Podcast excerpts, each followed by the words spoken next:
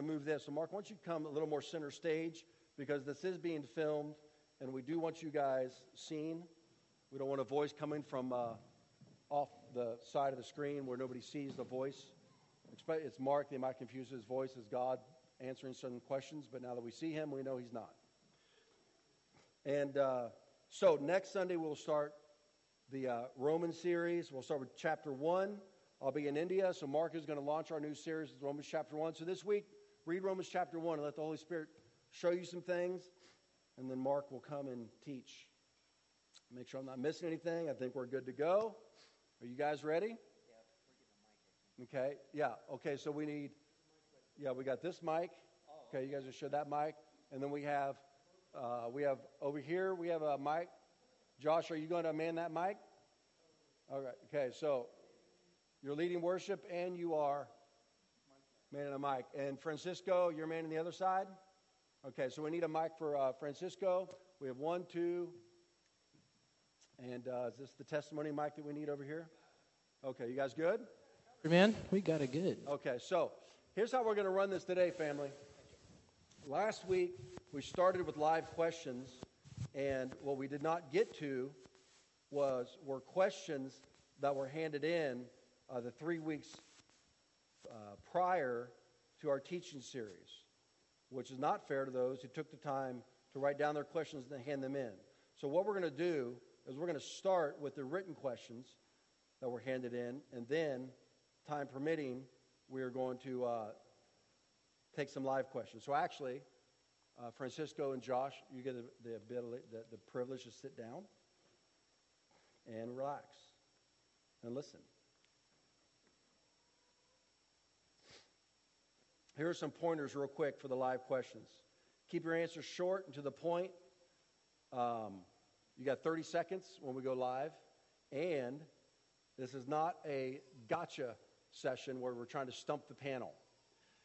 Uh, this is to answer questions to help you in your faith and to help you have good answers to good questions for those who have not yet come to Christ, who uh, need some questions answered. So this is about equipping, not about challenging the panel.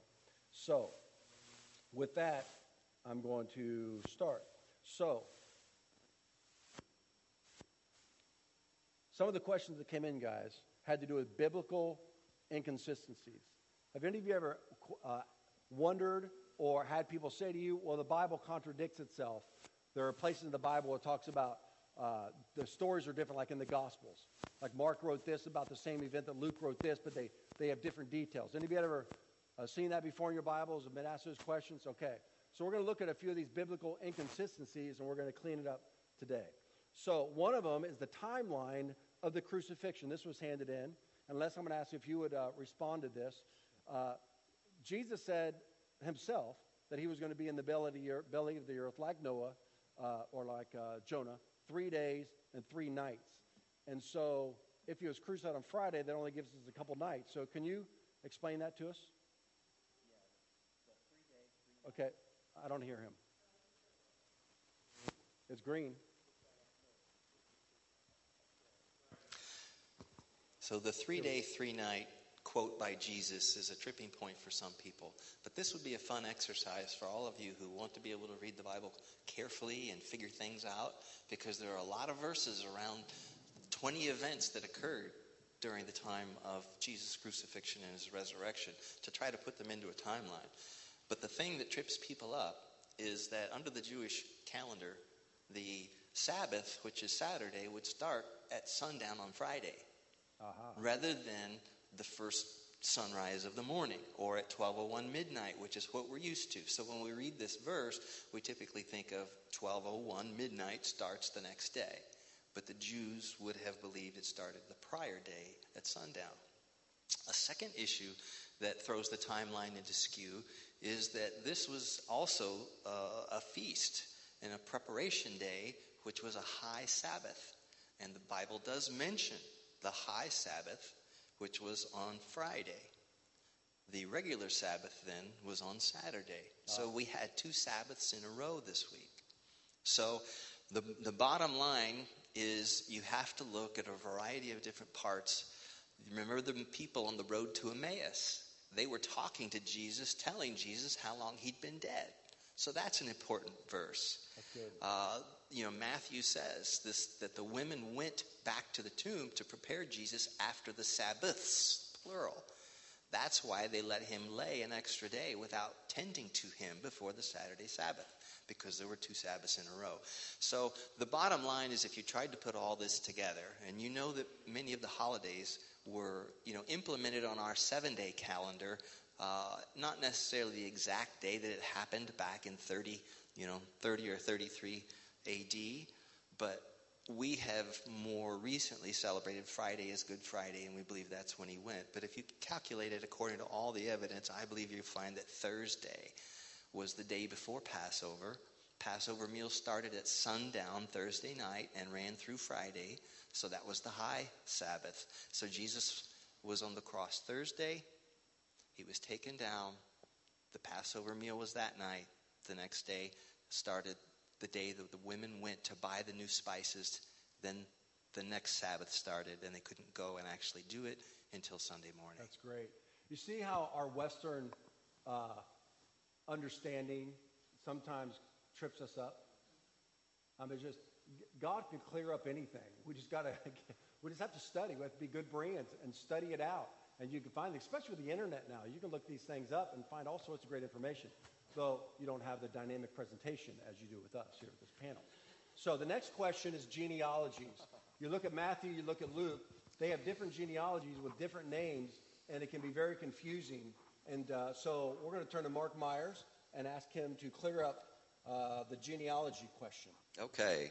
Well, a lot of the New Testament and it, it, the Bible generally, uh, people interpret it today as if it were written by a 21st century Westerner, which it was not. Um, we have ways of speaking that are ingrained in us, and we think they're natural and normal, and that's the way everyone does them, but it ain't so. Um, people relate what happened in different ways. We leave out events that we don't think are important, important part of the story. We speak generally when we and th- say things that aren't literally true, but everybody everybody understands what we mean. Genealogies are a good example of that. Um, they're written in, in biblical terms. They're written for different reasons. Some are written to show physical descent. Some are written to show ceremonial per- something, legal something, um, who belongs to the house or line of someone else.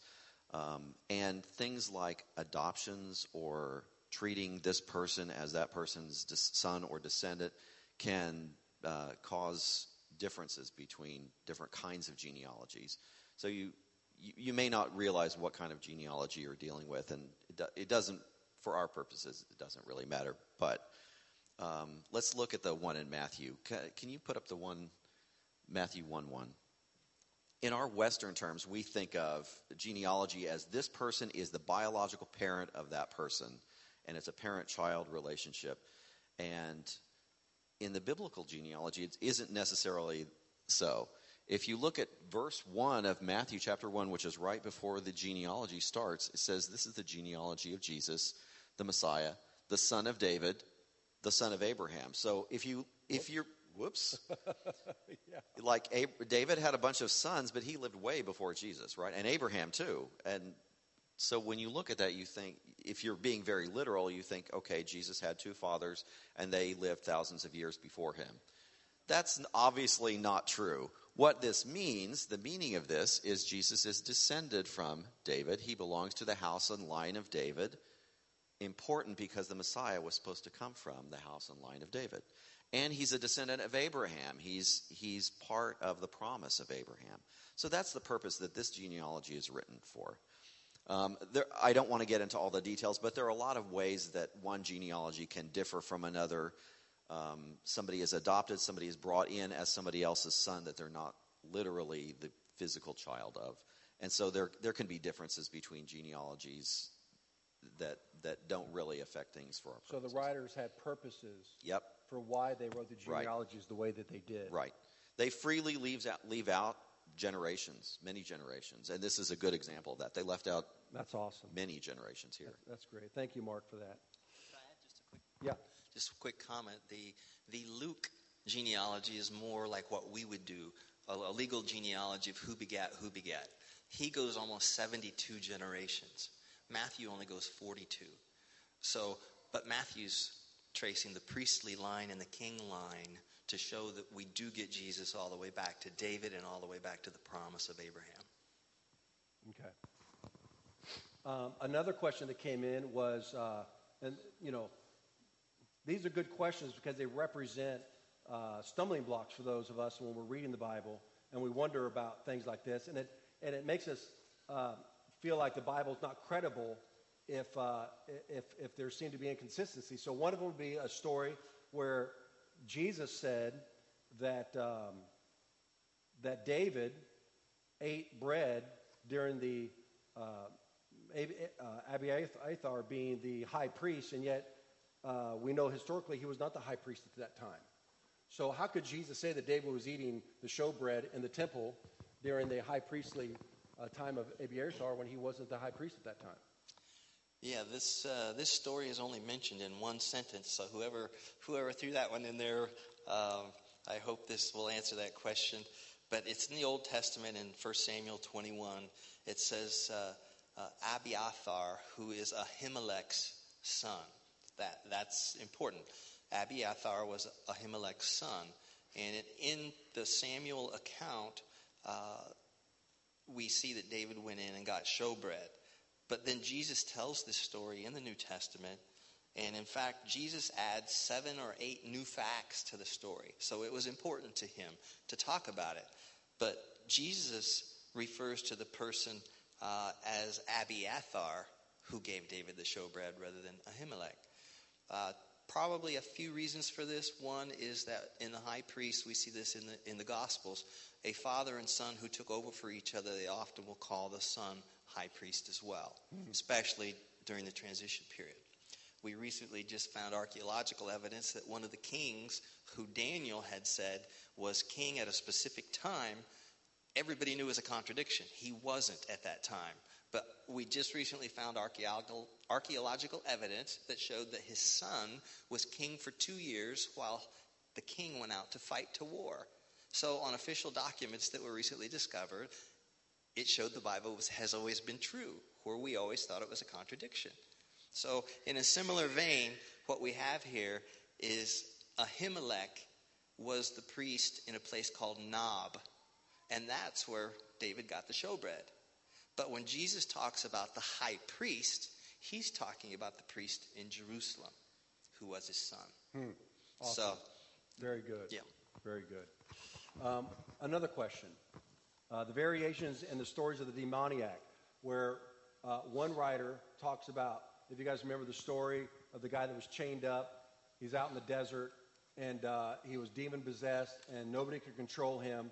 And one writer talks about one demoniac, or one demon possessed man. Another writer of the Gospels says there were two demon possessed men. So you read that, and again, you start thinking these guys didn't know what they were talking about. They should have compared notes before they wrote their Gospels, which means it's not inspired by the Holy Spirit because the Holy Spirit doesn't make mistakes. So, Mark, why? Oh, uh, somebody else gave this answer, but what a general thing to re- general thing to remember. Um, who who wrote the answer? It wasn't me. I did. You did. oh well, you you want to answer the question? I'll answer it. One, one thing here's here's something to remember. I did talk about how we we when we account tell an account of what happened, we have a certain way of telling things. And if we think that everyone in the world eh, throughout history does the same thing, we, we make a mistake. People don't necessarily all fill in the, in the details for us. So that's something to remember.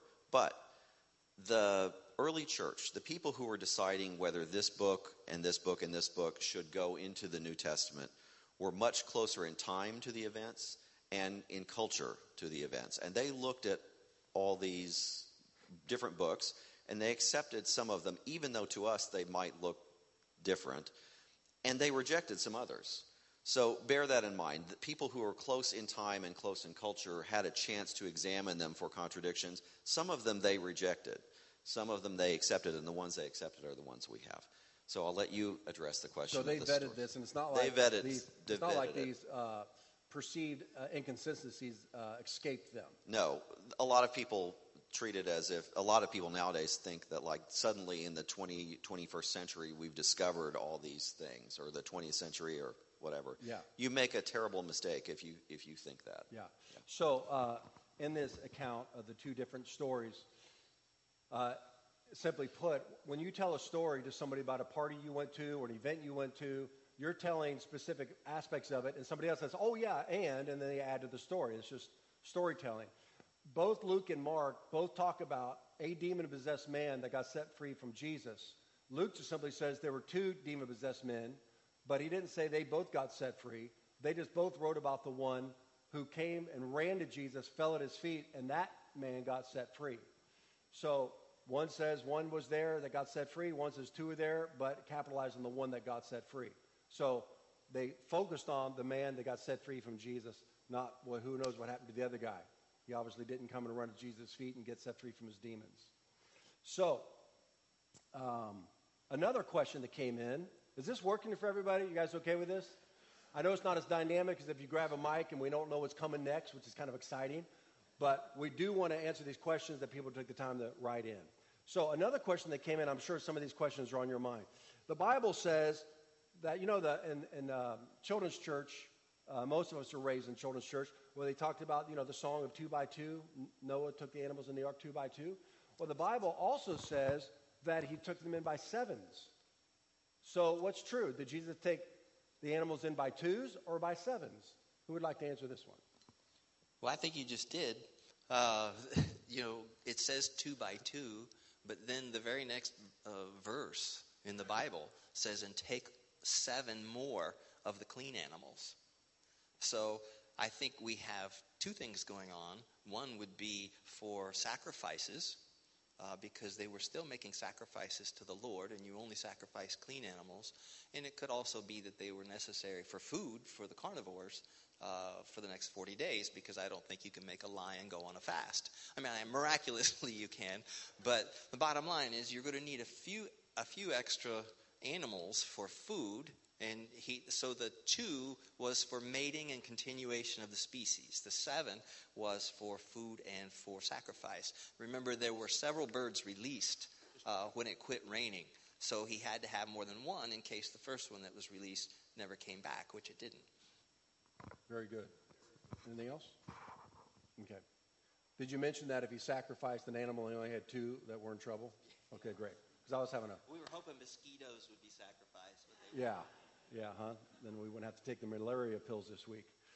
Um, okay, so another question that came in, which uh, everybody might be interested in, is uh, the Bible says that we are to give thanks to God in everything. And I think we all understand that, right? When you're in the midst of the worst situation, giving thanks to God in the midst of your pain takes real faith and real humility. And for those that have done it, you know you get real breakthrough because it takes you beyond your understanding. But there's also, Paul writes, give thanks to God for everything, which can get into some weird territory. So I'm going to ask, I'm going to throw this one to Mark and ask Mark, are we supposed to give God thanks for everything, Mark? No. Uh, when Paul says give God thanks for everything, it has to be read in the context of his comment um, in Romans that all things work together for good to those that are called according to his purpose. So when Paul says all things work together for good, he's talking about uh, final outcomes. He's talking about um, what is good for our soul, maybe not just what is good for our bodies, what is good for our character, not just what is good for our finances. So giving thanks to God in everything is pretty straightforward. You, you can always find a reason to thank God no matter what crisis you're in. You can always, look, the worst crisis in the world is going to end with your death. And what happens after that? Face to face. You spend eternity in the presence of complete and perfect joy. So we always have to see our lives in the context not just of here, but the hereafter. But giving thanks for everything is looking beyond the circumstance to saying, He is going to accomplish something in this circumstance which is wonderful. And it's not uh, present to me right now, and I don't see it right now. But I'm going to trust Him that He is going to bring something good out of this mess. And um, th- this is a little bit of a personal comment, but you remember uh, when I was uh, with a stress fracture in my right hip and I was on crutches for several months. I remember at the beginning of it being really bummed about it. Well, obviously, you know, it wrecks your schedule, it changes trips, it messes with your life. And then the thought crossed my mind. I think maybe he told me. This thought said, Well, you know, you can glorify God in uh, inconvenience and suffering just as much as you glorify God when your prayers are being answered. Oh, man. And that dawned on me in a major way, and I thought, you know, this is an opportunity for me to glorify God in the middle of a somewhat difficult phase. So I'm going to make that my goal. I'm going to make that my goal to glorify Him in how I go through this. And um, it changed the character of, of the whole process. It really did. And that was a minor suffering. That was not suffering. That was mere inconvenience. But in our culture, we define suffering as inconvenience, and inconvenience as suffering. so there I was, just horrifically suffering. But I found a way to rise above it, and, and God could be glorified in how I handled my inconvenience. And I'm not making light of any of you that are suffering genuinely. I, I know that it's beyond anything I could ever bear. But we got to remind ourselves that good can come out of anything if God is involved in it. Right on. If we find Him in our sufferings, good will come out of our sufferings. If we don't find Him in our sufferings, it's just sufferings. Wow, that was awesome. Good stuff. Um, so, and Mark, I want to testify, knowing you for what, 17 years now or so. Um, you went through that. Clearly, you had made an internal decision. Um, and uh, you just didn't complain. And, uh, and you refused the stool, which is pretty cool. I'm getting older and I'm prone to worrying. It's something I inherited from my mother's side of the family. And, and I've grown in my faith tremendously, but I worry something fierce, and I wake up in the night worrying about all sorts of things and can't sleep. And, and, and it's driving me, my weakness is driving me crazy. I'm ashamed of it. Hmm. And I said to the Lord the other day, you know, I, I, I'm so disappointed in myself. I mean, I've known you for so long. All you've been is great. Why am I worrying like this? And, and he spoke to me and he said, you know, your worry is an opportunity to exercise trust. So I just decided, okay, every time worry arises, this is my chance to trust the Lord. And it might be my last chance to really trust Him. And I'll tell you what, you guys, it's crazy. I wake up in the night and the worry comes and I smile and I say, Thank you, Jesus, for this chance to exercise trust. Oh, wow. And, it, and, and, awesome. and seriously, like the, the, the worry is, is subsiding, the joy is increasing, and I actually find myself rejoicing with these problems that I'm looking at in my future. And I'm thinking, this is my chance to trust the Lord. And I'm growing in trust. And I wouldn't be doing that without these, these issues. So wow. he's, he's redeeming something here that is making me really happy. Well, that was worth the buck you put in the bucket, right? Right there. Yeah.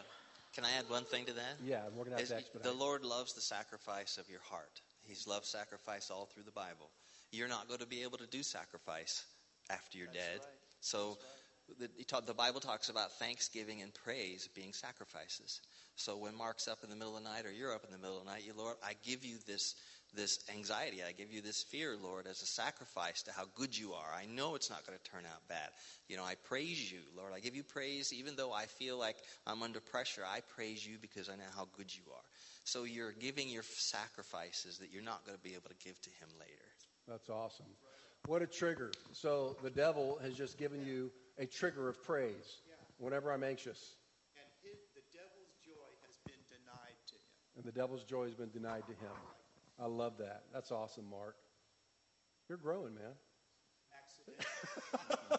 he says accidentally. I also want to clarify something. You were right last week when I said you started a seminary down in Guadalajara you prophesied a seminary like 10 years ago? Okay. And then they called you up and said, hey, come teach in our seminary. And you said, what seminary? And you said, they said, the one you prophesied 10 years ago. It wasn't 10 years ago, it was a couple of years before they instituted it. was a couple of years before they instituted it. Okay, great. So you did start it. All right. yeah, the Holy Spirit started it through prophecy. That's awesome. Uh, here's one that is a light topic. Um, does God send people to hell? Does God send people to hell? And what about those who have never heard? Mark. I will. I will talk about the hell topic. Um, we we've had a teaching on on the nature of love and how love it gives us a choice. Nobody nobody is forced to love. If there's if there's force or duress involved, it's not really love. That's something else. That's like Bill Cosby territory. But that is not everybody here knows that is not love, right? There's nobody here that thinks that that love forces people into a relationship. That's that's not love. God gives us a choice um, to to choose Him or to choose not Him. Um, everything that is good, everything that is good flows from God and comes from God. Apart from Him, we have no good thing. He is the source of every good gift. If we have God, if we choose God, He will give us the gift of Himself. He will, he will take us as His own. And we will have every good thing. If we choose not God, or if we say, I don't want God as He is, but I want Him to, to change and be something other than what He is, that, well, that's not an option. God is who He is. He, he says, I am who I am you're not going to you're not to change God. You're not going to get a God who will let you sit on the throne or a God who isn't holy or something like that. That's not God. So if you're choosing that, you're choosing not God. You can choose God, you can have everything that is good. You can choose not God and you will have nothing that is good. And if you if you choose hell, you can have hell. God will let you choose that. So as far as God sending you there, you're it's your choice. It's, your, it's you choosing to go one place or the other. Okay. Mark, did you have something you want to add to that? Yeah. Um, just on the person who's never heard the name of Jesus. And, and we have to face that. Yeah. These people groups unreached, they are dying never having heard the name of Jesus. Now, does that fact that they have never heard the name of Jesus deny them salvation? Um, Paul says in Romans, well, I'm teaching on it next Sunday, that uh, creation reveals, uh, reveals the very divine nature of God. So, from nature, we can derive two facts God is incredibly powerful and he's incredibly good. And when an individual who's never heard the plan of salvation, this is my opinion, I'm not saying I'm right, but this is how I figure it out when an individual somewhere has never heard the plan of salvation, but he's reached the, he or she has reached the conclusion from looking at nature that God is both powerful and good. And that person prays to their unknown God and says, I know I am not good, and I know you are. I don't know how you did it. I don't know how when, when you did it. Uh, I don't, I don't know the mechanism of this, but I am going to put trust in your goodness that you have done something to save me from my badness. I believe that person is going to see him face to face. Likewise, for the children, people say, well, what about children uh, or people who are mentally retarded or uh, you have some other defect that they might not be able to understand the Word of God?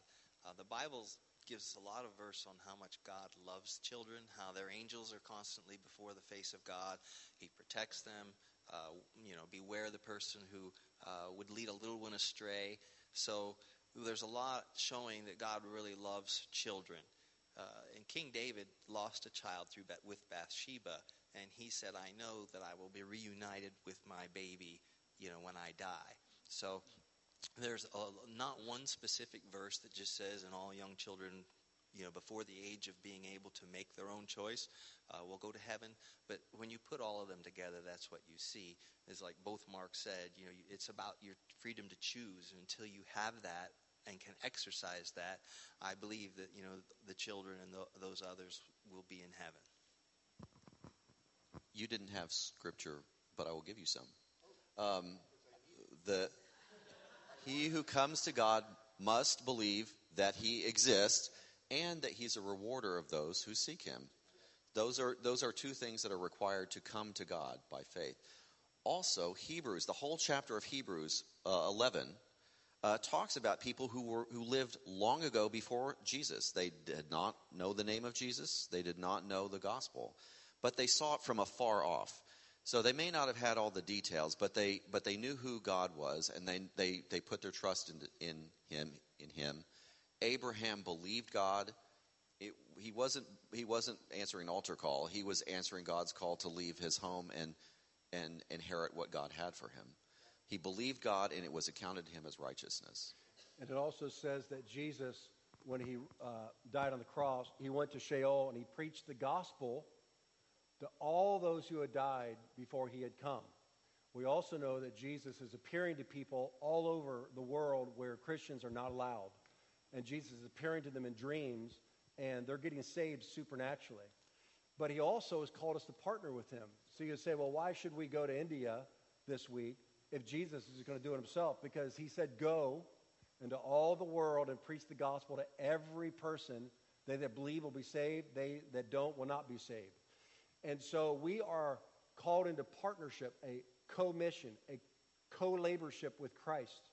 And so it is a act of obedience for us to go. And an enormous privilege when you see somebody come to Christ when you share the gospel with them. I remember one time i was in ethiopia and this like 80 year old lady she's in the hut. And i do this little eye we were doing these eyeglass things where you, you uh, that was kind of like our roost to get in right where we're here to bring eyeglasses to you which was great because they couldn't sew they couldn't cook they couldn't see so you do a little eye chart on them, and I'm not an optometrist, but you can do an eye chart on somebody.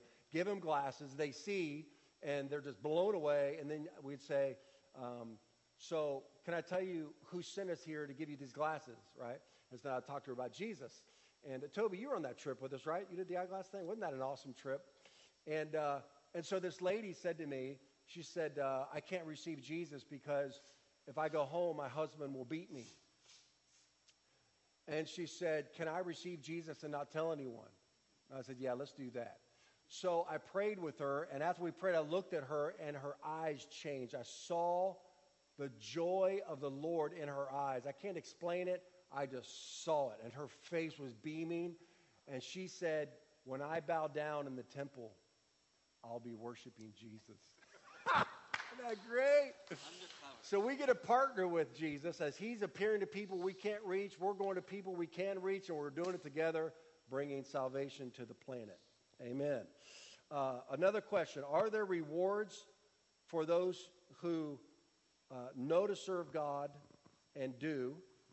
Are there greater rewards for those who obey at a greater level? And are there greater punishment for those who know they should but they don't? Interesting question. Les? Yeah, and, and, we're running short on time, so we got to hustle. We touched on this two weeks ago, and I spoke about what happens when you die, uh, and and where do you go. And part of that was how we get into heaven when we believe in Jesus. He did all the work to get us there. But while we're here on the earth, if we'll work for the kingdom because we love God, we earn certain rewards, it says, that are laid up in heaven for us. They call them treasures, they call them rewards.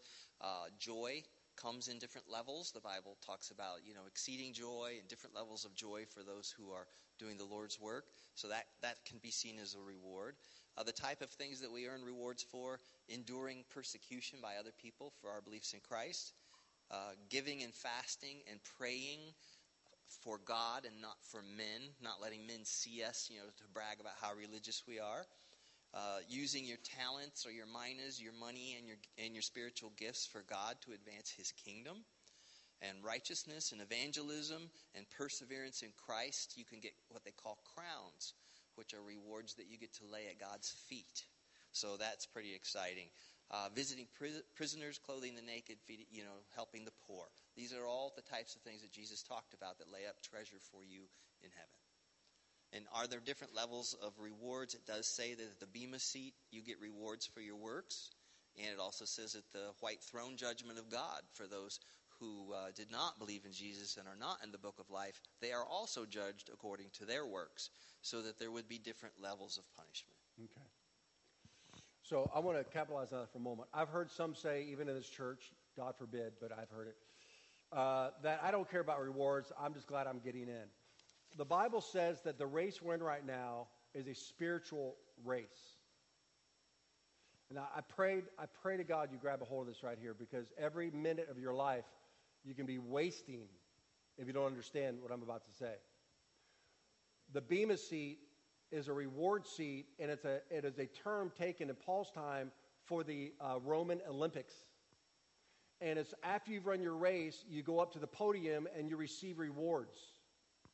So we're in a spiritual race right now, and you've been given gifts and time and talents and treasures and abilities.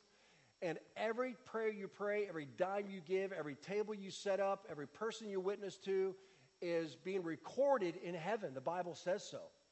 It's being recorded. So when you show up and your race has been run and you get no rewards in heaven, it's a glaringly obvious that you did nothing for Jesus after he saved you as you lived on the earth. I do not want that to be my experience. I know you don't want that to be your experience. I want to honor him by getting so many rewards. It communicates we're loving God back while we're living here in the earth. And hey, I'll give them all back to him. I say, Here, I don't need these. I got you. But it's an exchange of honor and humility and thank you. You don't want to show up to heaven empty handed saying, Well, thank God I made it. And then you stand there while everybody's going up to their award ceremony, and Jesus is saying, Well done, good and faithful servant. And he gives you the one eye while you're over there in the corner. You don't want that. All right. Mark, Mark says that if you feed the poor, you get more cable Um, channels. okay, and so I'm gonna I'm gonna nail these last two, and uh, and we're gonna be out of time. So, um, can you lose your salvation? I've we- we've determined that I'll, I'll take this one. Can you lose your salvation?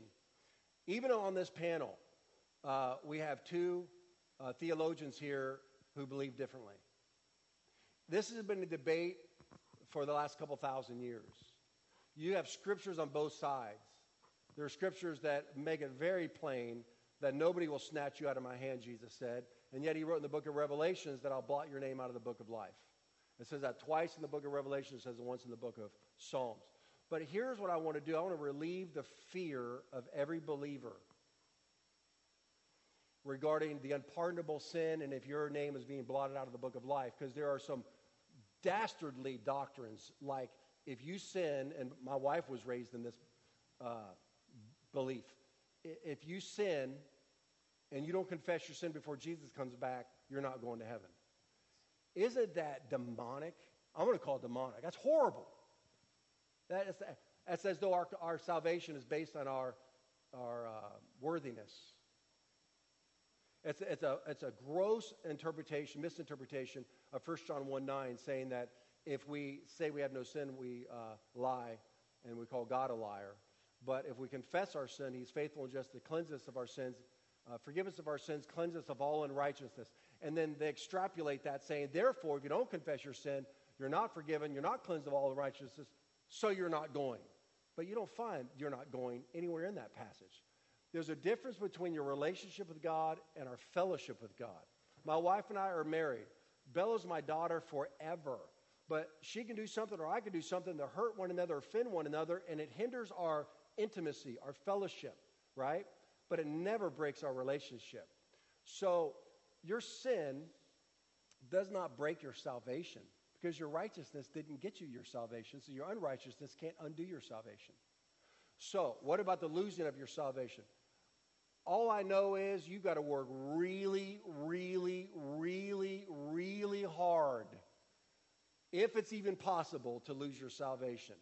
The Bible talks about the unpardonable sin, which, as far as we can tell from the scriptures, is when the Pharisees were calling the work of the Holy Spirit, who they knew was the Holy Spirit, and they called it the work of Satan. That's what Jesus said. Hey, you can talk ugly about me, but you cannot talk ugly about the Holy Spirit. That won't be forgiven. So it is an outright rebellion, rejecting God, rejecting the Holy Spirit, and willfully doing so. It's not about sinning after you were saved. In the book of Hebrews, it talks about if we sin after we have come to know the truth about the blood of Christ, there's no salvation left for us. He was talking to the Jews who were raised in animal sacrifices. He was talking to them about if you go back to an annual animal sacrifice system, you have trampled the blood of Jesus, offended the Spirit of God, and there's no salvation for you in those animal sacrifices. You have to understand the audience he was talking to, and they were going back to their old animal sacrifice ways. And he was saying the blood of Jesus is the only way in. There's no repentance through the blood of bulls and goats. So, if you're concerned about losing your salvation, I guarantee you, you're not going to. Do you understand that? Do you understand that? If you're concerned about re- that you have committed the unpardonable sin, you have not. It's the hard heart, rebellious, forget you, God, want nothing to do with you, and you've got to be in that state for a long time before God says, All right, I'll just let you have it. I'll let you have your way. That's who he's talking about. Does that help? Uh, and then the last question that was turned in, I need to address this, is uh, how, what is our stance on homosexuality? Mark will read out of Romans chapter 1 tomorrow as we the new, sec, new, new book. Uh, Romans 1 clearly calls homosexuality a sin uh, and as New Testament, and um, it is a sin. And it is a perversion of the holiness of God. God created Adam and Eve, and Adam and Eve coming together reflect the wholeness and the nature of God. And so when sin entered the human race, it entered our gene pool, and it has created all sorts of uh, perversions and dysfunctions, and all of us suffer with the sin gene. And it affects us in all sorts of different ways. It affects our souls, it affects our bodies, it affects our minds, it affects our relationships.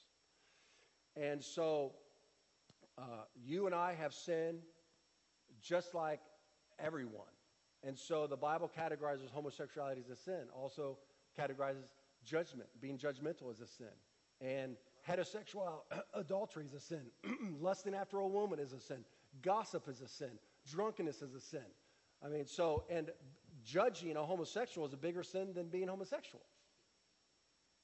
Jesus says, Judge not, lest you be judged. So, and you say, well, yeah, what about love? Well, love is not the same thing as permissiveness. I love my children, so they get disciplined. Like one of my children said to me one time, Could you just not love me for one day? so, we embrace and accept everybody but we don't uh, pull the punches on calling sin sin because if you don't call it sin, there's no chance for freedom. There's no chance for deliverance. And this is the issue right here that is going to get us into a holy war because they are now categorizing calling homosexuality a sin as hate speech. and they are probably going to end up outlawing uh, hate speech which crushes free speech, which is what our nation's built on.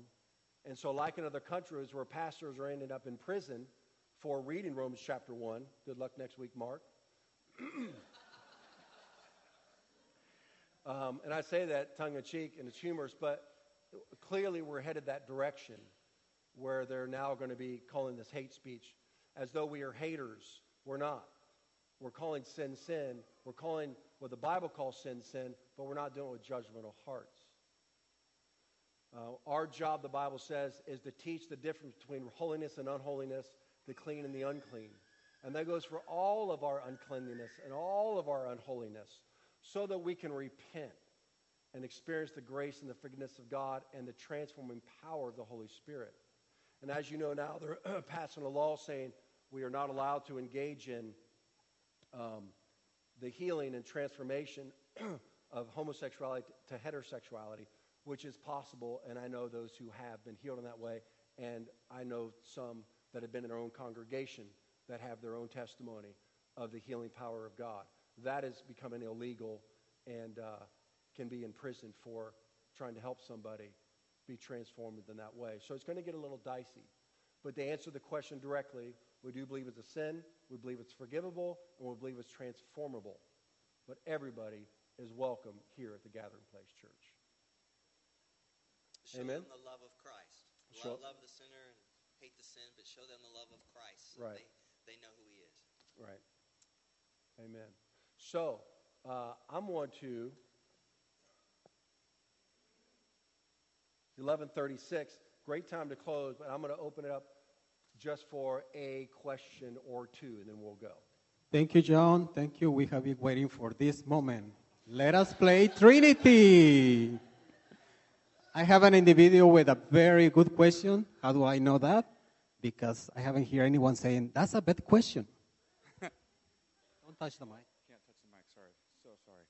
Um, you hit on it just now. Actually, I, I, it breaks my heart when I see those signs that says God hates a person, and we know He doesn't.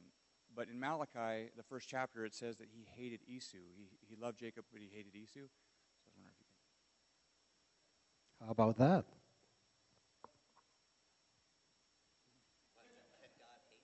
Yeah. Well, yeah. It, well, you need the microphone. You can't. Yeah. In the Bible, uh, it describes that God has emotions to uh, be angry at people, or He laughs at men who think that they can oppose Him. You know, things like that. So, you know, Esau was evil and killed the ones that were good who were pursuing God. So I think that's man ascribing an emotion to God that we might feel rather than God speaking from the clouds, I hate you. Uh, I think God created us and we know that He loves us and all that He made is good, and we kind of pollute what is good, and He sent Jesus to try to get us unpolluted. So He's His mission is to get us all back to heaven. So I, I don't believe that the statement God hates people would be correct. Uh, Mark, Mark uh, Calversmith. We're going to see this next week in Romans, uh, where it refers to God's wrath. And uh, Paul says that God's wrath is on the human race because of their neglect of Him. But when we think of God's wrath, we think of proactive punishment. And we're going to see in Romans that, in fact, in this case, God judges us uh, and expresses his wrath by simply taking his hand away and saying, You can have whatever you want, live your life the way you want. We are punished more often by our sins than we are punished for our sins. It's difficult to say for a surgeon to take a leg off of a child. But if the child has a, a creeping bacteria that's eating his flesh, then the decision is that you cut that off so it doesn't eat the whole child. And God's wrath is often against anything that opposes love, anything that opposes Him. He sometimes has to cull the herd in order to keep all people from being polluted. I don't believe that's Him hating. I think that's Him cutting off the leg to save the rest Yeah, of the body. he hated he hated uh, the wickedness that he knew was in Esau, but Esau could be saved just like everybody else. Um, okay, one more. We got something. We need one from this side. Hello? Josh, you got somebody? Is this on? Yeah. Oh, not Chris Sheridan. Oh my gosh, here we go. Here we go. Don't worry. Don't worry. Chris is this on? is a Can you hear me? Guy. He has great Okay. questions. Uh, so yeah, my question is just about. Um, this is something that I think has caused a lot of division over time. If you look at like the splintering of vari- various churches and things like that, historically speaking, but uh, whether or not the Bible is to be taking taken literally true, or if it's just metaphor, you know, where what would you guys say about that question? Because I know it causes a lot of confusion All right, with so people. Mark has a master's in divinity, so we're going to give him the shot at this. Well, Mark Mark Cowpersmith's returning. So, That was funny. That was a, that was a softball question. I'm, I'm okay with that. All right. so the question is take the Bible literally, take it metaphorically, or some, somewhere in between? Yes. Um, different, different parts of it are supposed to be taken differently, and it's pretty obvious that some parts are supposed to be literal. Um, they're, they're talking about historical, a, a particular historical event where something happened. Um, that's supposed to be taken literally. It, it literally happened there. Um, some things are supposed to be taken metaphorically. When Jesus said, "I am the, the vine," um, he was not literally. He didn't literally mean he was a plant. Um, he, he, he meant he was speaking metaphorically. So, so the danger, the, obviously, the danger would be then if if people want to see, if they want the Bible to say what they wanted to say, that like I am the way, the truth, and the life. In New Age, they'll say, "Oh, that means Christ consciousness," when that's not what he meant at all, right? No, I think um, just for those that want to take this further, I th- how to read the Bible for all it's worth. Is that Gordon Fee or F.F. Bruce? I'm trying to remember which one. Anyway, how to read the Bible for all it's worth. There's five types of literature that compose the Bible. And there's different rules that apply to how you understand and exegete those different forms of literature. The rules that apply to poetry can't be used to the rules that apply to history. And prophetic literature is different, the Psalms are different, uh, apocryphal, the revelation is different. So, taking the Western mind and saying, okay, I'm just going to read this whole book as if it's history. If one of the most powerful literary forms in, in uh, the Middle East is hyperbole, the mother of all battles, the mother of all wars, blah, blah, blah, blah, blah, blah. If you apply, if you read some of the things like gouge out your eye, cut off your arm, that's hyperbole. No one in that form of literature and that culture would ever say, oh, that's what I'm supposed to do. But we, reading it as Westerners in a, in a, in a present time, end up snake handling and all sorts of things. Or what I did. I read Word 7 when I was a young Christian. Go into your closet and pray. So I took my shoes out and went into my closet and closed the door and prayed. I thought that's what I had to do because that's what it said. And and that's a credit to your heart, and it's and it's not a credit to your understanding of the Bible at, at that point in your life.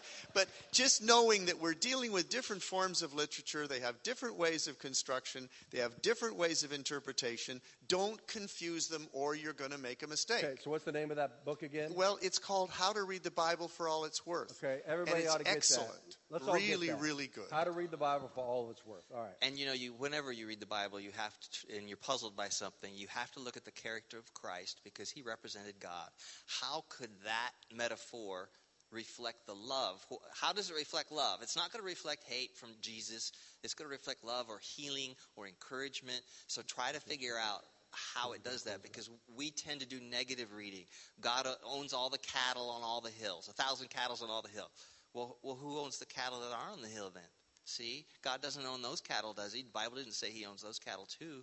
You, you can be so strict in, you, in the way you read as to get a negative on things, but you should always be looking to see how does it love, how does it encourage, how does it forgive, how does it show the face of God, how does it reflect the way Jesus walked. Okay, we're going to let Professor Mark close us out. Um, we talked about metaphorical or symbolic. We talked about literally true and things in between, somewhere in between. Those are all ways for things to be true. It doesn't because something is metaphorical or symbolic doesn't mean it's it's false. It's still true, but it's true in a different way. Um, people disagree. A lot of people disagree. It's, some people think something is literally true. Some some story is literally true. Some think is very figurative. Some think it's entirely metaphorical. Um, I don't know that it really matters too much if you if you read it and ask God to show you what He wants to show you from it. Oh, here. Uh, just quickly, the, the the biggest mistake we can make in this area of biblical interpretation is to end up hating one another because we happen to differ. Amen. That's a great word to close on. Praise the Lord. And I want to say forgive me for what I'm about to say, you guys, but, you know, the earth's imperfect. If people say they do not believe in miracles today, our panel is made up of three lawyers. and here they are, loving God with all their hearts. God bless you guys.